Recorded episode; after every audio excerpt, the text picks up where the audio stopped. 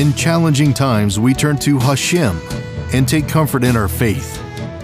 This is your daily long-distance technology inspiration with your rabbi, Rabbi Avi Goldstein. Good morning, Columbus. Thank you so much for tuning in to our today's daily dose of digital inspiration.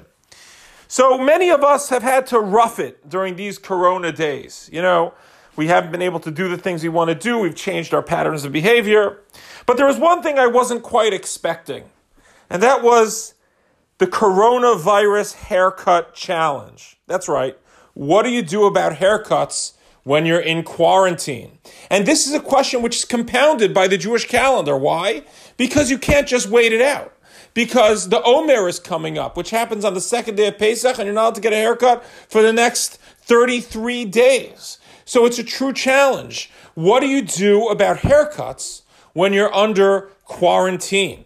So you have to rough it. Like so many other things, it is necessary to rough it to preserve our health rather than, you know, doing the black market haircuts, which I heard people talking about, or venturing out to a barbershop in an undisclosed location. Just kidding.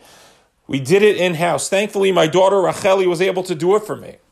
But this concept of roughing it spoke to me to a greater idea and something that's very important as it relates to Pesach.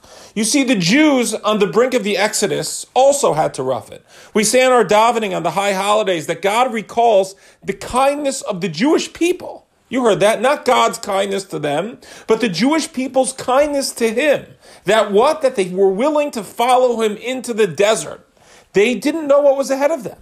They didn't know where they were going. They were following Moses. Granted, he'd done the plagues, but they had grown comfortable in Egypt. Throughout the Torah, we find them recalling with sort of fondness the diet that they had, the cuisine of Egypt, and to get them to want to change, to get them to follow Moshe blindly into a big, large, barren desert which had no food, no water, no plan, was something which was scary. Even if you think about the matzah, which we're going to eat, the matzah is called lechem oni, it's called poor man's bread. They didn't even have time to break bread, to bring proper food with them when they were about to leave. But this, they were ready to, what we extol on the high holidays in Zacharti Lachesed Nuraiyach, Avas Klosayach, that God recalls the kindness that we did for him, is that we were willing to rough it for him. We were willing to forego on our luxuries or the familiarity, the comforts of familiarity that we had had in Egypt to follow him blindly into a desert. Our willingness to, to rough it for a higher ideal is one of the central themes of Pesach, one of the ways in which the Jews achieved redemption. And this is something that we're experiencing now. We're willing we, to rough it for a higher ideal, for the ideal of our safety, for the ideal of our health. This year, so many people are also foregoing or roughing it, so to speak. They're roughing their seders. They're not having family and friends. So many people are eating alone, and it's sad, and it's lonely, but at the same time, they're doing it for a higher ideal. When we do things for a higher ideal, we're willing to rough it. We're willing to forego on smaller inconveniences like haircuts or things which are deeper, such as a nicer Seder, because things are of value. And this speaks to an essential idea in all of our lives. When we know something is right, when we stand for a higher our, our value, sometimes we need to rough it.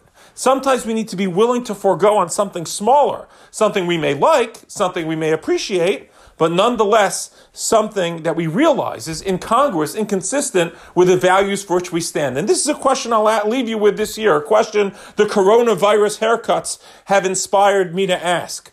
What are we all doing in our lives? That what are we willing to give up? What are we giving up? Are we willing to give something up to become better people, to pursue a higher ideal of ourselves, to be better Jews? Have a great day.